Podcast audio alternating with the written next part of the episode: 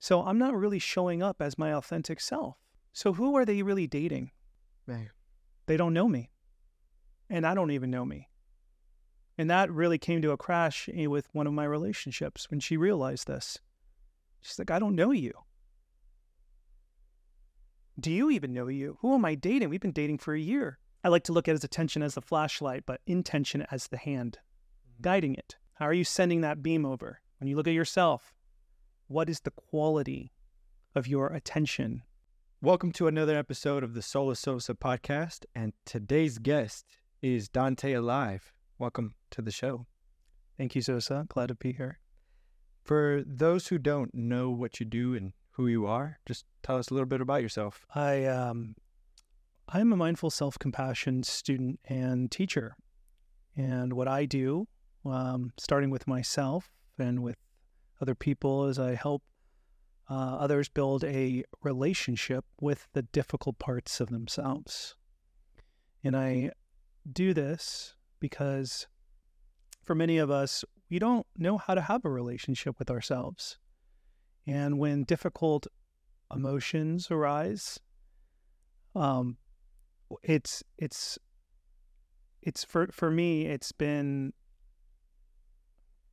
uh, transformative to pause and ask myself first, what's here? What's alive in my heart? And then to allow it to be there. And just that right there is huge because my relationship before with the difficult parts of myself, and notice that I'm saying difficult. I'm not saying bad and I'm not saying wrong. Difficult. And my relationship with these parts of myself was avoidance, escape, resistance. And how I discovered that is my life wasn't unfolding into the vision that I had for it. I was drinking a lot, partying a lot, smoking a lot, eating a lot, and in that in those processes there was criticisms and judgment and condemnation on myself. Um, and it got to a point where my body couldn't sustain that anymore. And so, what these difficult parts of you do is they send signals. I mean, that's what it is. They're they're signals. So when I couldn't, ha- my body couldn't handle the way that I was treating it anymore. It woke me up, and I was, okay, what's here? And the alcohol and the and the cannabis and the ways that I escape. We all have our clever ways of escaping from ourselves. These weren't really the problem these were symptoms of something deeper that has been trying to get my attention since their formation. And I didn't have the ears to listen, to, to hear it. Uh, and so it was through my body and through these difficult parts that informed me of how to take better care of myself. And what I realized, and I still am, is that these difficult parts of myself are my allies. They're not, again, wrong or bad. They're not demons, right? Actually, scratch that. They are demons. And I say that because when you look up the um, origin of the word demon, it's Greek. And it's the word is daemon, which translates into spiritual guide. Mm. And so these difficult parts of myself um, have been just that spiritual guides. I had been treating them, though, like they were demons. Mm. And so I was fighting them.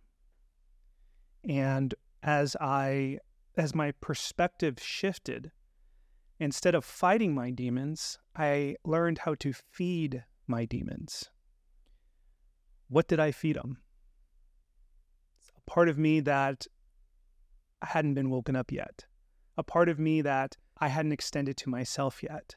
And what that was, was my kindness, my mercy. And so when I began to address these difficult parts with care interest and curiosity, they taught me how to love myself better.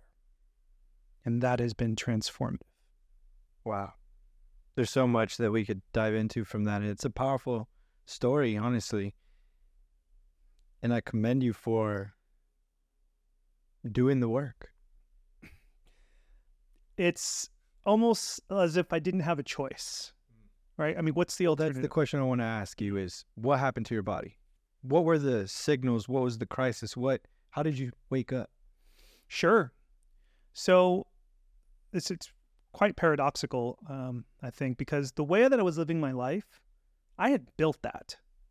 And it was a way for me to get out of what my life used to be. So, what I'm saying here is my life used to be one way that was very difficult. And I found inner resources than myself and in my in my community that helped. And I built a life out of that. Now what was occurring was the things that I helped me get to here now were becoming the um, the the the obstacles and the challenges in my in my new life. So um drinking, food, smoking, right? These were these were these were processes that helped me survive from um, the the the occurrences of my life that I didn't know how to deal with. So, and, and those were just those are just some of them, right? Um, people pleasing, another process that helped me survive. Right. I'm sure there's I'm sure there's more uh, on there. That's uh people pleasing's an interesting one because my wife, she's much better now, but she's a major people pleaser where she feels like she has to go to these events. She has to go to this person that she doesn't even like's birthday party or with different customers and clients. And for me, in conversation or in public settings, I will either choose not to go because I it's not authentic to me or it's something I don't want to be at. So I won't go simply and not have any FOMO at all. And then number two, even in a conversation, if it's not really a good reciprocated conversation, I will just choose to stay quiet. And I won't feel the need that I have to, you know, clear the awkward silence or anything, or I won't feel the need to. And this happens a lot at work. A lot of people in the corporate world will politic, kiss ass, or just socialize strategically to gain favor and position at work and everybody knows that I'm famous for it, I will just be in my own bubble, in my own world, and I will have a, a good conversation with you. Because sometimes people will sit at your desk and get into your space. Mm. And it's funny too, is like being in a dealership, so many different neurotic path, uh, neurotic behaviors just are around you, and you just observe people. And some people just like your presence, and but they'll just be on their phone, but they just mm-hmm. want to be around you, or some kind of just do the same things over and over. But the secure alpha males are very focused on their work and are not seeking your approval. And people know that I don't seek their approval as well. So my interactions with my managers are far and few in between, but they're very quality. And they go right to home. They go right to who they are and what they're about and it builds this kind of strong respect that we just don't waste each other's time but i guess i see it a lot where i've even seen where people who are less qualified because they people pleased because they kissed ass got promoted but that's just not something i'm willing to do and be fake with and i think uh, it's shocking that you know to hear that you're a people pleaser because you're a person that doesn't come across that way to me Mm, well, I've done a lot of work on it, and um, so you didn't really get to see that that side of me so much. Um, you know, I worked in hospitality. I still do um, for 15 years now, and part of hospitality, uh, I'm sure you know and your audience knows, is that famous saying: "The customer is always right." This enabled my people pleasing. Mm. It actually made me very effective at my job working in restaurants. Um, I was did managing and event coordinating. Right, my job is to make people happy, and um, so getting a disappointment from people meant I failed, and so I didn't I didn't allow that. I did whatever I needed to do to make people pleased with their experience, including my staff. And I was praised for this. Um, given a lot of responsibility and a lot of high end restaurants in San Francisco. And I loved it and I felt safe and powerful in it because I was a person in a position of power and people needed me. And I got to feel safe in that, right? And as long as people needed me, then they don't have to really see me. So that was a safety net for me.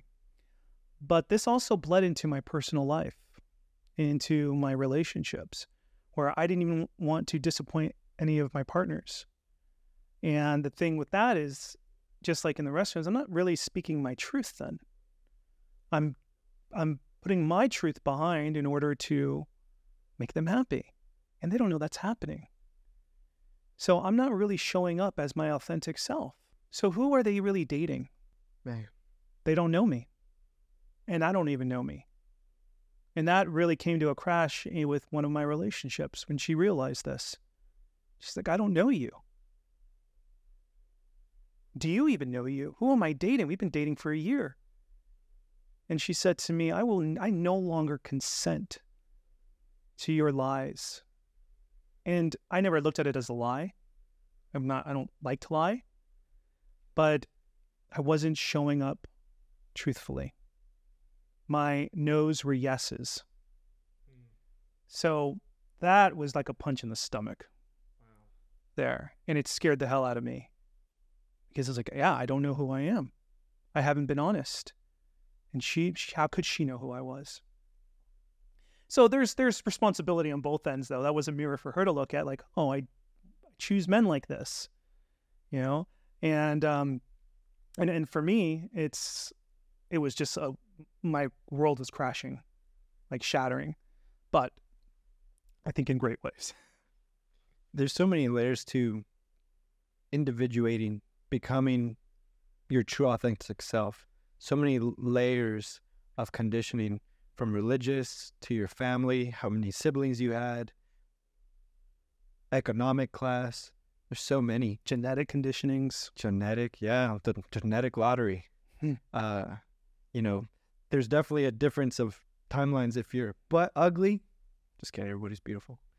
If least everyone deserves to be beautiful. Yeah, it versus good looks. You know, you do. I for women is pretty girl privilege and all these different things that Ever heard of that? Yeah, apparently, and well, it's it's definitely true. People who people will do business with you if you look like them or act like them or sound like them, and um, you know that that actually makes me think of too of how you know my wife took a few class studies. I read books like Malcolm X, and I became a bit more conscious of how in the West, and this is a totally different subject. We don't have to dive through this one, but to finish that thought even in Mexico, lighter skinned people are usually in positions of power, usually taking care of each other and um, and helping people that just look like them. And people who are much darker skinned usually get passed up on opportunities, especially if you look native. And there's a difference between how um,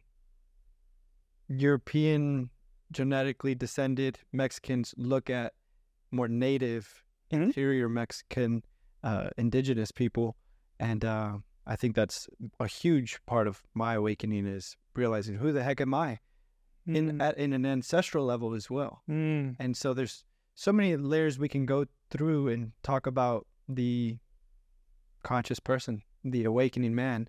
Um, I think that this is essential for someone to truly live that authentic life because we do have clues of who we are. It's a lot of times from our childhood. And then we get imprinted by our parents. We take on their neurotic behaviors. And that voice in that head is essentially we learn how to live this life without the manual. And I believe we're in a stage of time right now in the West that's just really waking up, really paving a way towards better mental health and uh, better society. Mm. What would you say to someone who's completely brand new to this? In fact, the people who are listening are already in that truth seeking path, which you were on. What were, what were, and we've had conversations about this too. What are those fundamental building blocks? Like you said, mindful self compassion, just turning that negative voice into something that's going to be more curious Mm-hmm. and more loving. But, you know, you can take it any direction you want. Like, what's another avenue for discovering who the real person is? Yeah. Thank you for your question. Um, well, what, the first thing I'll say here, um, speaking to the audience, is good job.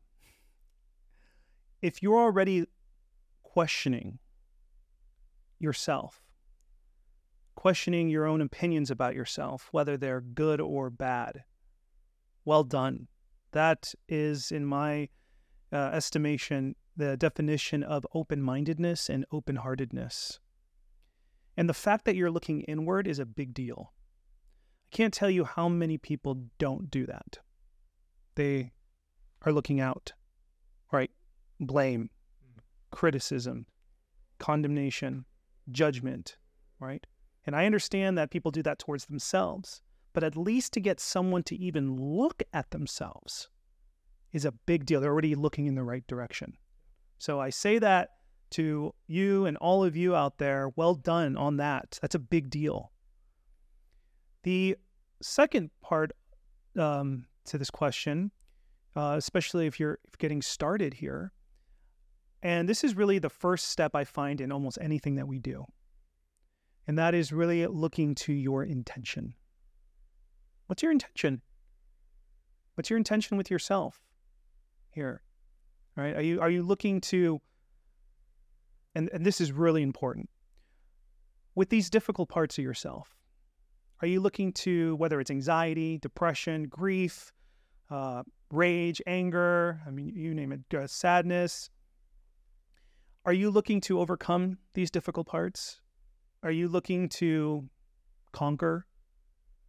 Are you looking to control? Are you looking to get rid of? These are intentions that I'm speaking of.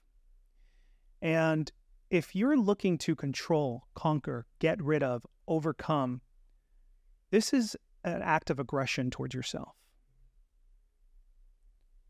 You cannot shift or change something you do not understand. It's not going to happen. You are going to find ways instead to if if if you go towards in that direction of of of controlling, of trying to get rid of, um, overcoming, conquer, then what's going to happen is that you're going to look to control, dominate, master yourself. Now, that may sound good, but this is not how. Let me ask you this Do you want to be controlled, dominated, mastered? Not at all. Nope. Neither do these difficult parts of you. And when we look to control, dominate, and master, this is what I've learned is the shadow side of the masculine here. This is how violence occurs. And this is such a big deal. For, for instance, if I didn't really know you, right, and we're going to do something together, whatever, and I my mindset and heart set's very much like, okay, we need to get this job done, right? You're the you're the man to help me do this, right? But you know, I don't know too much about you and whatnot, so I need you to do this, I need you to do this, I need you to do this. Now, let's say something happened to you, some tragedy happened stuff, and you can't complete the thing, right? Depending on who I am, and, and this, I think this is most people, you know, yeah, I'll be, I'm to be disappointed. And I may say, okay, well, thank you for letting me know and good luck. And, you know, I need to go find someone else, right? That's just one version, right? Maybe I'd be a little more compassionate. My, my, my point here is I can easily dismiss you. Why? It's because I haven't included you in my heart. I don't feel what you're feeling. And when I don't feel what you're feeling, I don't I don't hurt then if you hurt. That means I can I can I can hurt you, and there's a there's an there's a wall here, an piece of armoring. Right. This is the same way people relate to the difficult parts of themselves. They look to control, dominate, and master. And when they do that, that's how they violate and act violent against themselves, whether that's through criticism, judgment, condemnation, or physical violence against themselves. But if I know you and I care about you, then pain that happens to you is going to hurt me as well. So, what am I going to do then? I'm going to look to support, nurture, protect you because I've included you in my heart. So, the message here is can you include yourself in your own heart? Because when you do that, your whole operation of how you relate to yourself transforms. And this that is huge. Just that point of view, just with the intention of care, curiosity, and interest towards these, that's what they want. That's what your anxiety wants. It's not your enemy. It's saying, hey, over here. Hello? Please pay attention to me. No, you won't? Okay. I'm going to get stronger then. Right? What happens to us? Until we finally like, okay, what I need to do something about this. And I know that's a point I think that a lot of people get to. And I get people all the time like, how do I get rid of this? How do I overcome this? How do how do I control this? I'm like, no, no, no, no, no, no, no. Again, that's that's that's that's you haven't included yourself yet. This isn't something to be to be to be treated like that. So you really got to just pause for a moment before you do like you dive into work because I can't tell you you'll spend years in therapy. Oh, you'll spend a lot of money, a lot of resources with a coach. And you can make some progress, but until you you send your attention towards these difficult parts of you with the intention of care, interest, and curiosity, not much is going to happen.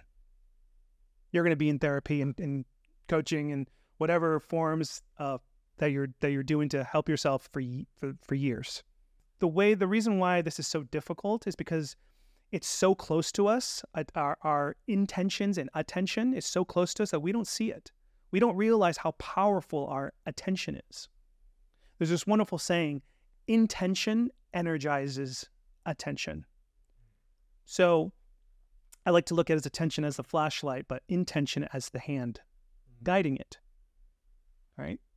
How are you sending that beam over? When you look at yourself, what is the quality of your attention? That's brilliant. Absolutely love what you're saying. Reprogramming the mind and t- being nice to yourself, but the way you framed it is exactly it. But what I found, particularly from my story, is I didn't get to the real self work until I burnt out in the corporate ladder in network marketing.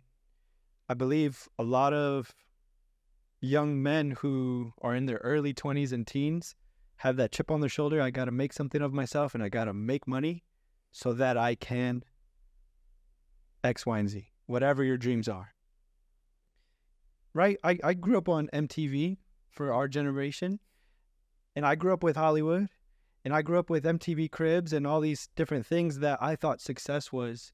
So that's what I was chasing. So none of my needs were met, whether it be financial, relationships, myself, mental. So I really didn't get out of that base hierarchy of needs. I didn't get to secure any of them until honestly, I made quantum leaps with what we just talked about with psychedelics and plant medicines really allowed me to just break from my survival way of thinking because most people are distracted with their hustle and bustle of the daily life and providing and if we think about how much of our day gets spent with survival needs it's it's only that rare few that get to just peek over and say you know what is the quality of my life? What is the quality of my my heart? What's the quality of my relationships the things that really bring true richness. versus, you know, Jeddy Azuma. And for the people who don't know, we're part of a men's team that we're proudly on, part of the Rising Man movement. And the person leading it, Jeddy Azuma, had an incredible post about maybe not having the financial riches, having what most people are waking up to is the true riches of the heart, of yourself, of the quality of your relationships, the quality of your presence is truly the present that we're all starting to to give ourselves. Mm.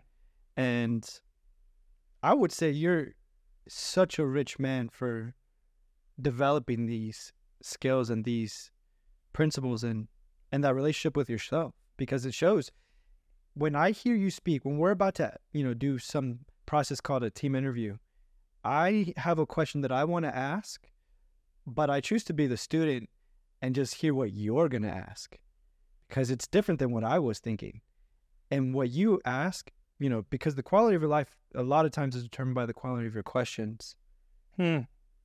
and the questions you ask, I have to say this that Einstein said, you can't solve the problem with the same thinking it took to create it. Mm-hmm. The thinking that you have is is definitely out of the box and it's definitely a perspective that that is just a wealth of wisdom that helps people for anybody listening to Dante. What other gems and wisdoms do you have for us? Yeah. So I, I love just looking at what we already have w- with us, like what we're all used to. Like, for instance, attention. We, we've been talking about that.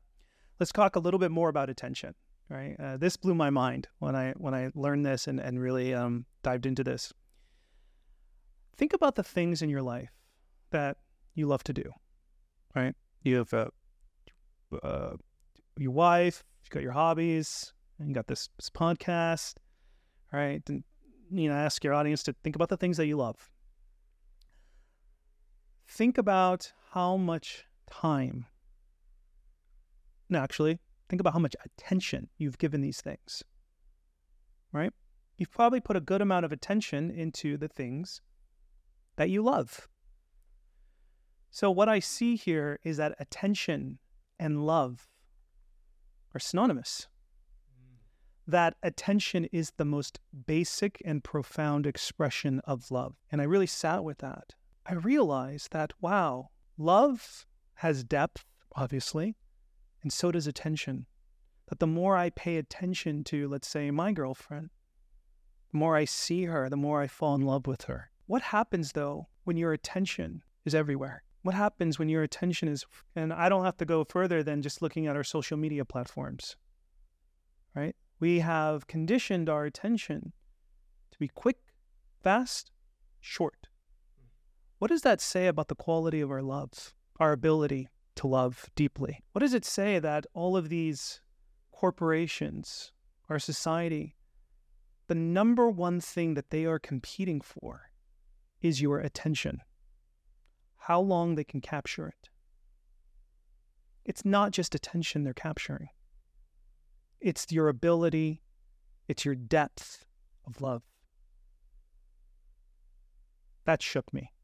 That's powerful. Yeah. Wow. Never saw it that way. Attention is something that uh,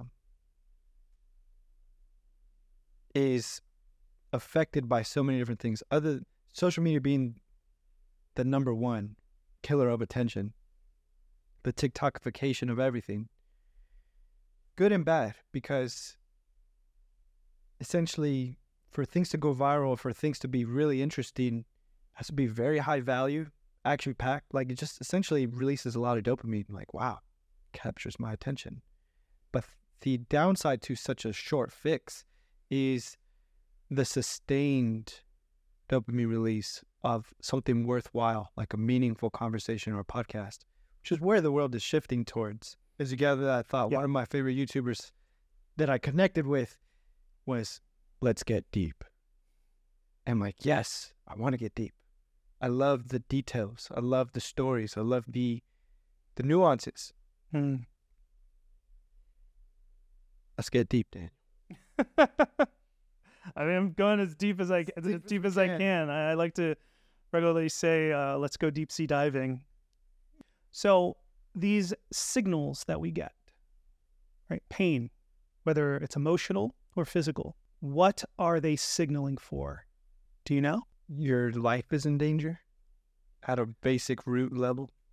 That's more of the story, right? That's more of the circumstances, but they're sexually signaling for something else, something a lot more simpler your attention. And what did I previously say attention is attached to? Your love. Yeah. So, what are these difficult parts really asking for? They're asking for love. That's right. This is what I mean that these difficult parts are asking for your kindness, your mercy, your attention. It's it's and how do we and how do we regard these difficult parts? I mean, we all most of us again, it's through criticism, escapism, denial, blame. If you had a wound on you, a cut, what is it asking for? What's the first thing that's going to happen? Turn attention need to. It's going to signal with pain. Mm-hmm. Pain's going to draw your attention. What are you going to do? Put a band aid. Care. First, you show some interest. Oh my God, look, I have a cut here. It's bad. Right? You're interested, right? And you're going to bring care to it. Are you going to look at the cut, the wound, and say, Oh my God, I'm so stupid. I'm such an idiot.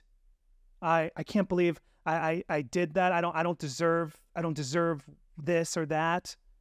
I'm bad, I'm evil, and leave the wound open like that? Or worse, know, your partner saying, How can you be so dumb to let that happen? Mm-hmm.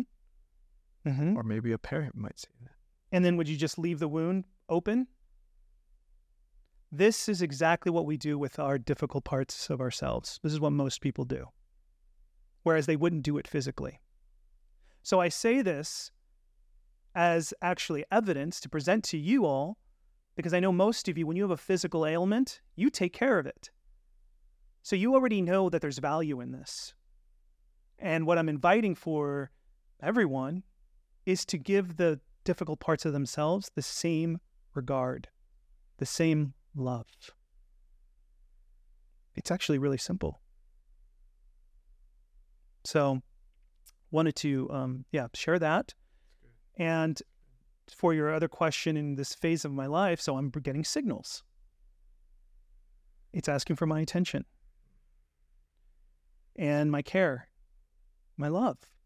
So, everything, all, all these difficult parts, even fears of the future, what they're really doing is they're giving you, they're, they're trying to teach you how to take better care of yourself, how to love yourself. What else in life gives you the opportunity to practice love? And do you think love doesn't need to be practiced? It has depths. You can't just go to those depths. You need to grow your ability to do that. And what gives you that? Struggle, suffering. In fact, suffering is a prerequisite for self compassion or compassion in general. And here's one other thing I'll say because I know many people with the difficult parts of themselves, they turn away. Right. And they may say, Well, I don't know how to go. I don't know how to be kind to myself. I don't know what self care is. I don't know what self love is. And what I what I what I like to guide them towards is how they're already doing this, that they do already know, and the evidence is already there. If you had a friend or a loved one who was dealing with the same troubles, the same problems that you have, so you know what they're thinking, you know what they're feeling, what would you say to them, Sosa, without giving them advice? What message would you deliver to their heart? To love themselves, to be curious. Mm-hmm. So let, let's just say it was me. Let's say I'm struggling and you see me struggling. Right? What what would you what would you say? And I'm talking about words, body gesture.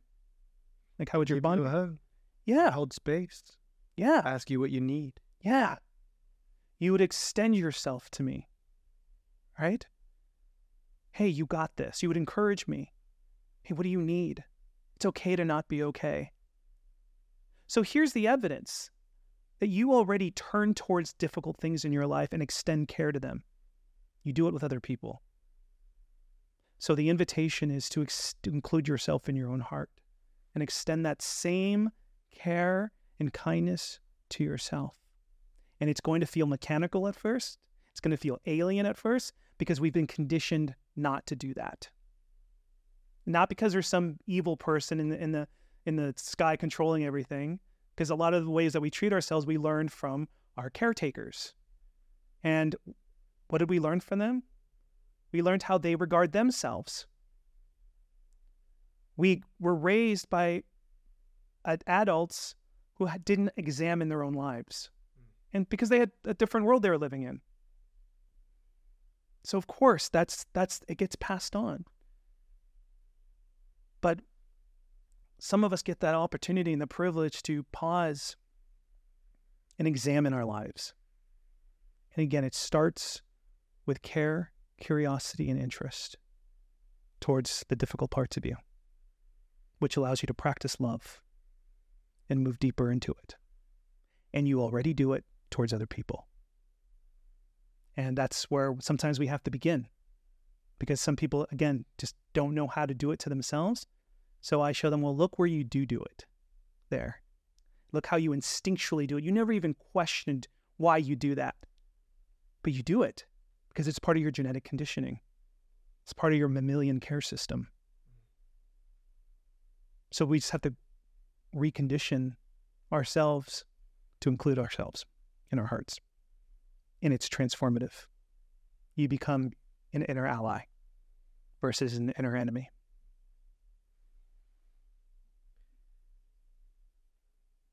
What about the balance between is there such a thing feeling too much and where I came from and where maybe most men can relate to is numbing the pain. Maybe feeling too much or too little. And maybe some practices to gain your sensitivity back. So what I hear when I hear feeling too much, I just hear overwhelmness. And that's an indication that we need to come back into a challenged zone or a safe zone. So I, I, work with these circles called the zones of tolerance safety, challenged, overwhelmed, and we oscillate between them. Safety is in your home, you know, you're in bed, you're chill, you're, you're, you're control the environment, you're, you're not activated or triggered, right? Challenged is, oh, this is hard, but I, I can do this. I can, I can be in this, but oh my God, oof, right? There's a little question there, and that's where growth happens. That's where learning happens. Overwhelmed, you're shutting down right? And there's things there's there's symptoms to this too, like like crying could be a symptom of overwhelmness. Crying can also be a symptom of opening up, like a release, right? But sleeping, numbing out, those are symptoms of overwhelmedness. Mm. And so we go into the numb, we go into the substances to get ourselves back into a, a degree of safety. Mm. Yeah. And so I like to ask myself throughout my day, what zone of tolerance am I in right now? And it helps me gauge so if I'm in the overwhelmed, okay, I need to move into my challenged or I need to go back into my safety. And I can take steps to do that. Whether it's going for a walk, reading a book, you know, I, I have my ways.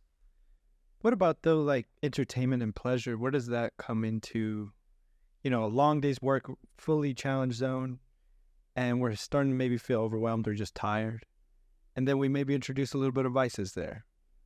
If if you're in control of it or if it's in balance, maybe a glass of wine, maybe a little joint, maybe a little bit of video games. But what I tend to fluctuate with is maybe I'm doing it too much. Now I need to dial it down. So, where does that play into the factor of taking care of yourself? Where does enjoyment and pleasure and dopamine come into? Great question. So, and, and this is something that it, it's common. I get asked a lot in the sense of people have made their vices their enemy because they are causing complications. Now, I know your question was more nuanced in the sense of like a little bit of this, a little bit of that. In a balanced way, because uh, we all know the unhealthy, obsessive way. Sure. So, I mean, if you're, if you're balanced and you're okay with doing that, I'm no one to tell you how, how to live. Like, if that works for you, great. Your way's the way here. And then that's one thing I also want to be clear on is question question everything. Right? Don't just take my word for it. Look for the evidence of it in your own experience, what I'm talking about here, because that's what's going to move you. That's what's going to shift you, not my words. You're going to see the truth of it in yourself. You'll feel that yes inside your body. Oh yeah, I see myself in that. Right? The words that I'm saying, right? It's it's not the I didn't make this stuff up. These are things that I learned from my teachers and I look at my own experiences I'm like, yes, yes, yes. Right? And I mold the two, my experiences and, and what I'm learning here. But your, your your vices are not the enemy here. These are systems that have protected you. You see, resistance, which is a uh, I think a pretty common word in the work that I do, resistance is you believing that your present moment experience should be something other than what it is. So that's why we I don't like this experience. right? I don't like this experience.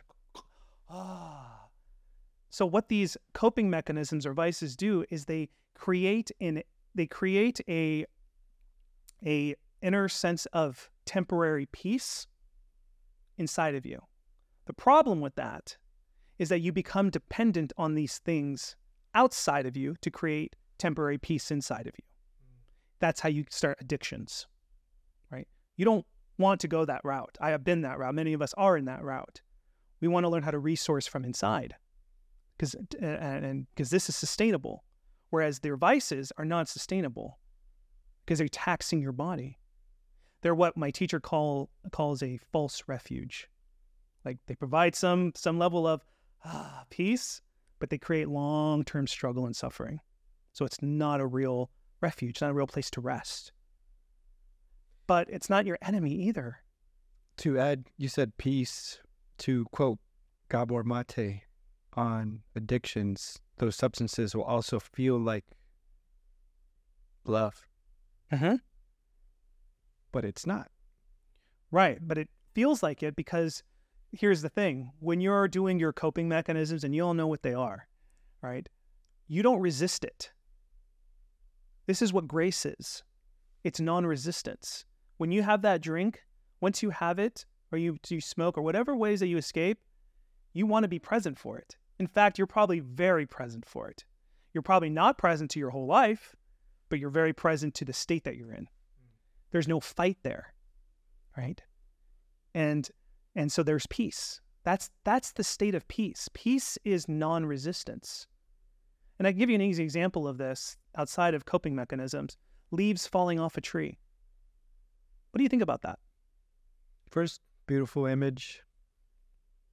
Do you question it? Have you ever said to yourself, like, leaves shouldn't fall off a tree? Right. Your relationship with leaves falling off a tree is peaceful. There's no fight. If you had a problem with it, leaves shouldn't fall off a tree. Leaves should go up, right? Why is it going down? Now you got fight. Now you got tension. This makes me think of my five year old niece who had this cute little balloon inside this apartment and we, you know, it's beautiful. I think it was Christmas. We open up the patio doors. We go outside. She still has the balloon. And of course, she's five years old. She lets it go on accident. She's like, no, no, my balloon. And then me and my wife, Violet, are looking at the balloon like, wow, that's beautiful balloon. It's like, look, look, it's you set it free. And we're just kind of trying to give her a different paradigm, less resistance with it because a balloon's going to fly away just like a leaf will fall grace right there. What a great contrast there. You know, I don't want the balloon. Why is the balloon going? Right? We fight. It's not reality that's causing us pain. It's us. It's our beliefs here. And we do this in such small ways, like, oh, the fork should be on the on, on the left side of the plate. What is it doing on the right side? Right? Whereas the opportunity to be is, well, I I I I know that I've been conditioned that le- that forks go on the left, but clearly this fork's on the right. It's I guess it's supposed to be, and you know how I know that's true? Because it's there right in front of me. And I have the opportunity to accept that and allow it to be. There's no fight. So it's it's and this is a really big and this is a compassionate piece, the allowance of what's here. Are you fighting reality or are you letting it move through you? Because you'll that fighting reality is an argument you'll never win. Never. Well, I want to ask you about fighting your mind at the gym or the the room of improvement in that challenge zone that can be tested to accomplish greater things or to really test yourself or to push yourself and to be better for it. It seems like it there's most obvious example is with your body can do much more than our mind tells it it can. But that doesn't really always translate emotionally, mentally, or does it? What about pushing that resistance and going beyond it? Are you talking pushing physical resistance or pushing mental resistance? Well, Steven Pressfield, in Mhm. his War of Art book, Mhm. talks about resistance in a beautiful way that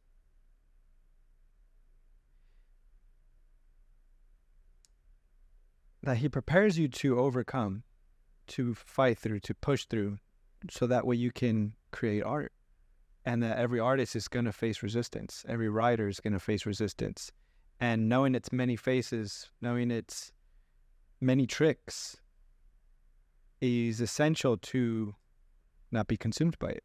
So, still being in that, getting away from the overwhelm zone, because I like how you put that, but in that challenge zone is where the arena is. Mm-hmm. So, maybe some healthy ways to push, or maybe it's not the right word, but to challenge that resistance to expand into Hmm. in that in that category. Yeah. Um, so when I go to the gym, for me, it's um, there, there's definitely two things going on. When I'm lifting the weight, I get I feel a lot of anger because there's pain, right?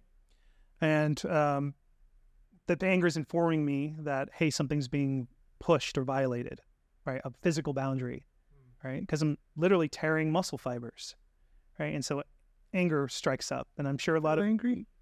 when I when I not only when I get to like those number of sets where I'm like really feeling that burn, Hmm. Right? Like at the very end of the set, that's where like the anger surges in my chest, right? For for me, um, anger is a great signal that something's being violated, but nothing's really being violated there. So I get to be with that anger for a moment, and I also notice that when I'm at the gym, when I feel that anger, the moment I put the weight down, my mind instantly goes to let's get on your phone let's open social media. It wants to feel good. It wants a dopamine hit. It wants to counter the pain. So the gym's actually been a really good uh, arena for me to practice how to take better care of myself. So instead of going on my phone and I feel that urge, I take a breath, ground myself, feel the, the my feet on the floor, or I do what's called pendulating. I bring my focus, my attention to an area of my body that's not hurting. Like if I'm doing biceps, the rest of my body's fine. So I'll bring my attention to maybe my foot. All right. And I can bring it back to, to my to my arms here. So it becomes a practice of how to be with resistance. I don't need to overcome it. I need to get familiar with it. There's no changing something you don't understand. So you have to sit in it.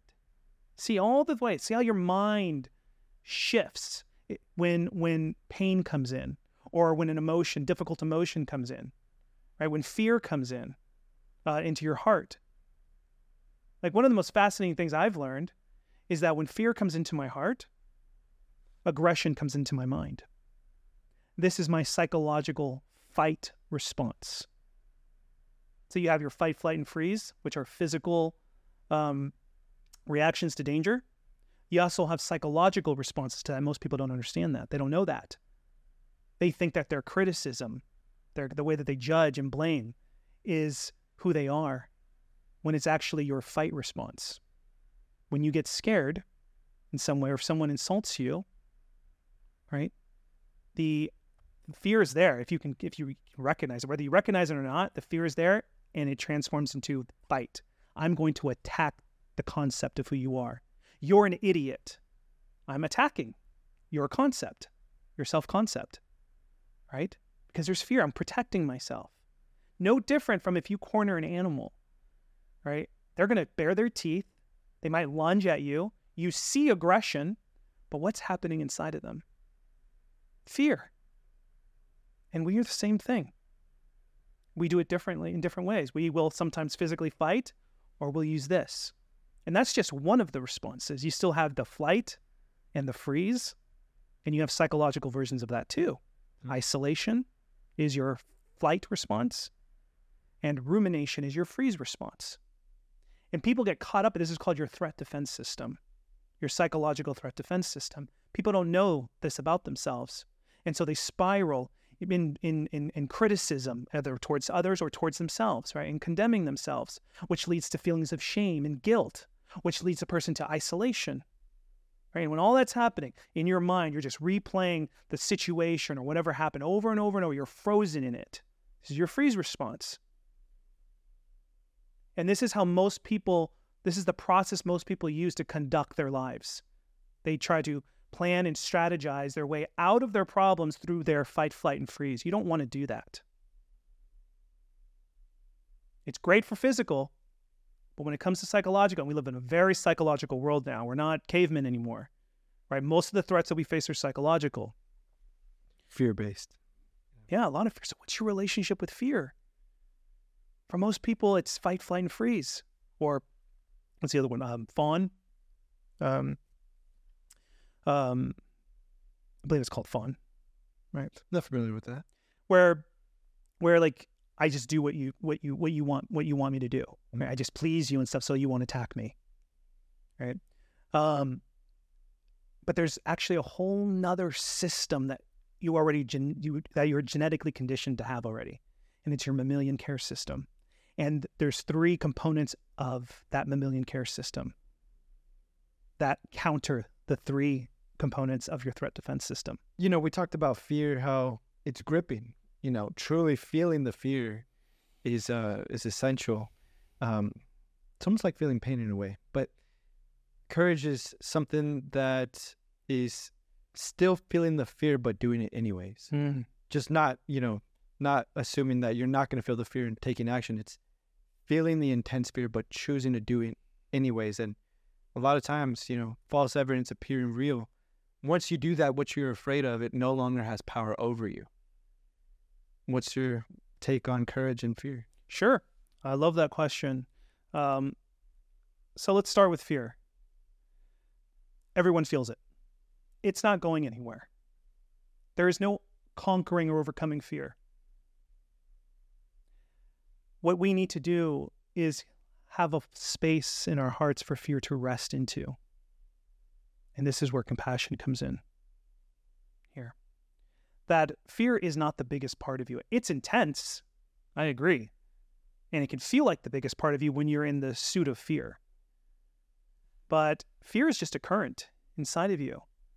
And um, there's this term I love called the fearless heart. And a heart, fearless heart is not a heart that's vacant of fear. A fearless heart is a heart that has a space for fear to rest into. So it's not that you overcome fear, it's that you become its ally.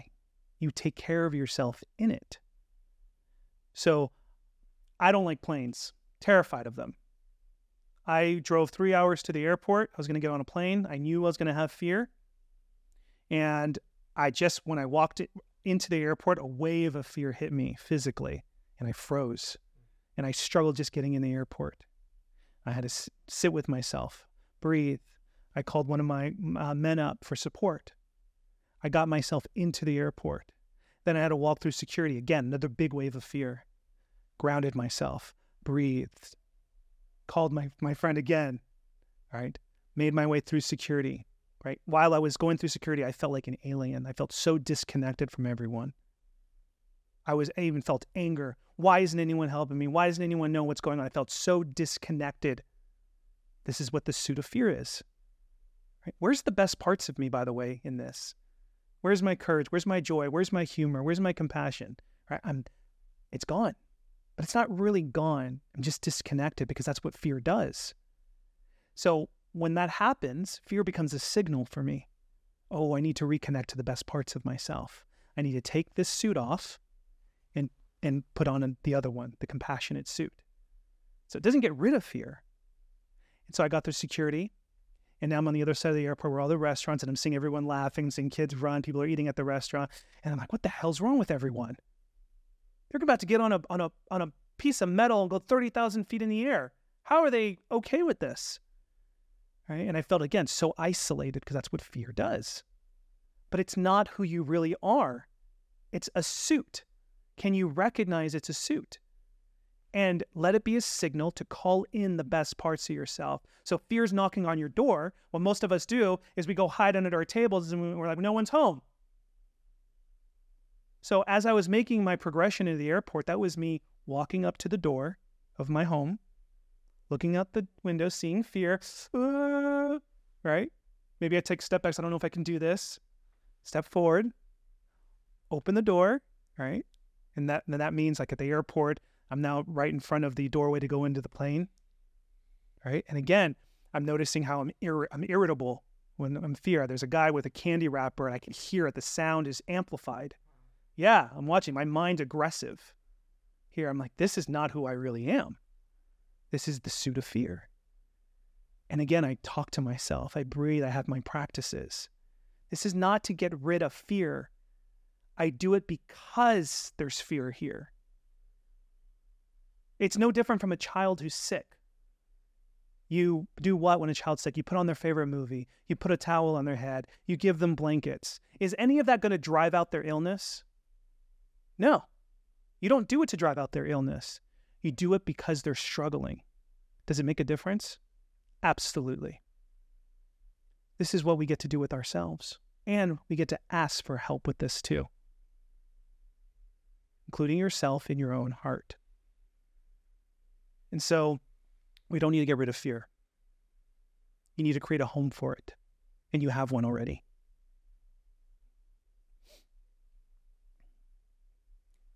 You mentioned courage. Courage, in my definition of courage, is to be responsible for one's heart. So, seeing what's here and taking care of it. Fear's here, take care of it. Grief's here, take care of it. Whatever thing is here is yours and it belongs here. It's, it's not that it's not supposed to be here, it's here already. Even if you make that statement, I don't want this, it's not supposed to be here, this shouldn't be happening. What does truth say? What does reality say? Reality and truth says this is happening. So, can you stop fighting reality by saying this shouldn't be happening? I should be further along in my life. They shouldn't have said that. Wrong, wrong, wrong, wrong, wrong. What does truth say? What does reality say? They did say that. You are this far along in your life. This is happening. Can you come into acceptance of that and take care of yourself in it instead of fighting it and ignoring what's here? I didn't get on the plane, by the way. I sat in that airport for two hours and just sat with my fear. And I watched up and down, up and down. And I gathered evidence. Oh, I can be in this. And that was a win for me when I was going to go into the plane, intense fear. I'm good right now. That's for another time. So, yeah, didn't get on the plane, lost my money, disappointed people that were waiting for me. That, and it felt like a win. Mm. Because if I get on that plane, I can also traumatize myself. And I've been on planes by myself, and it's traumatizing. So you have flown before? Oh, yeah. Okay. And it's awful for me. If I knew getting on a plane would get rid of the, would the fear would be gone, I'd get on the plane. But that's not what happens because the way I've been getting on planes hasn't been in support of me. I've been doing it for other people. And I don't want to do that to myself anymore. So now I get to look at okay, how do I take care of myself? And that also means taking my time, slowing down. I'm deserving of that. My heart needs that. And in fact, I don't want to get on a plane again unless someone's going to go with me and sit with me, because that's what kindness feels like for me. That's respecting myself and respecting my boundaries. Fear is teaching me all of that. It's my teacher. That's beautiful. Bring it home, Dante. Where can they find you? What are you mm. working on? What can they look forward to in the future? Yeah. Um, well, honestly, I've only been on this, I call it, no, I've been on this journey my whole life, but I haven't really brought mindful attention into it until the last three or four years. There was a big transformation and my life looked very different. So um, I'm just getting started. I, am, I broadcast on TikTok live Monday through Friday, 10 a.m. Central Time. You can find me on there. I'm on there for one, two, three, four, sometimes five hours broadcasting because I love this work. I love it so much. I love being a catalyst for other people's empowerment. I love helping people see that they're not as bad as they think, not even close. So I do that uh, daily, and I work with people one on one. People who want to, who are interested in creating a relationship with the difficult parts of themselves. So I, I offer those services as well. But TikTok, uh, you can find me under Dante underscore alive. Send me a message. Say hello. All right, everybody. Thank you so much for listening, and I'll see y'all later. We did it. That was fun. Man, thank you. If you stuck to the end, you are the rare special kind that has the attention span. And I'm guessing you're just resonating with this message to help grow this channel and help others find these gems of wisdom. Please hit the like button, leave a comment, helps the algorithm, shows YouTube that you like this content and you want to see more of it. Thank you.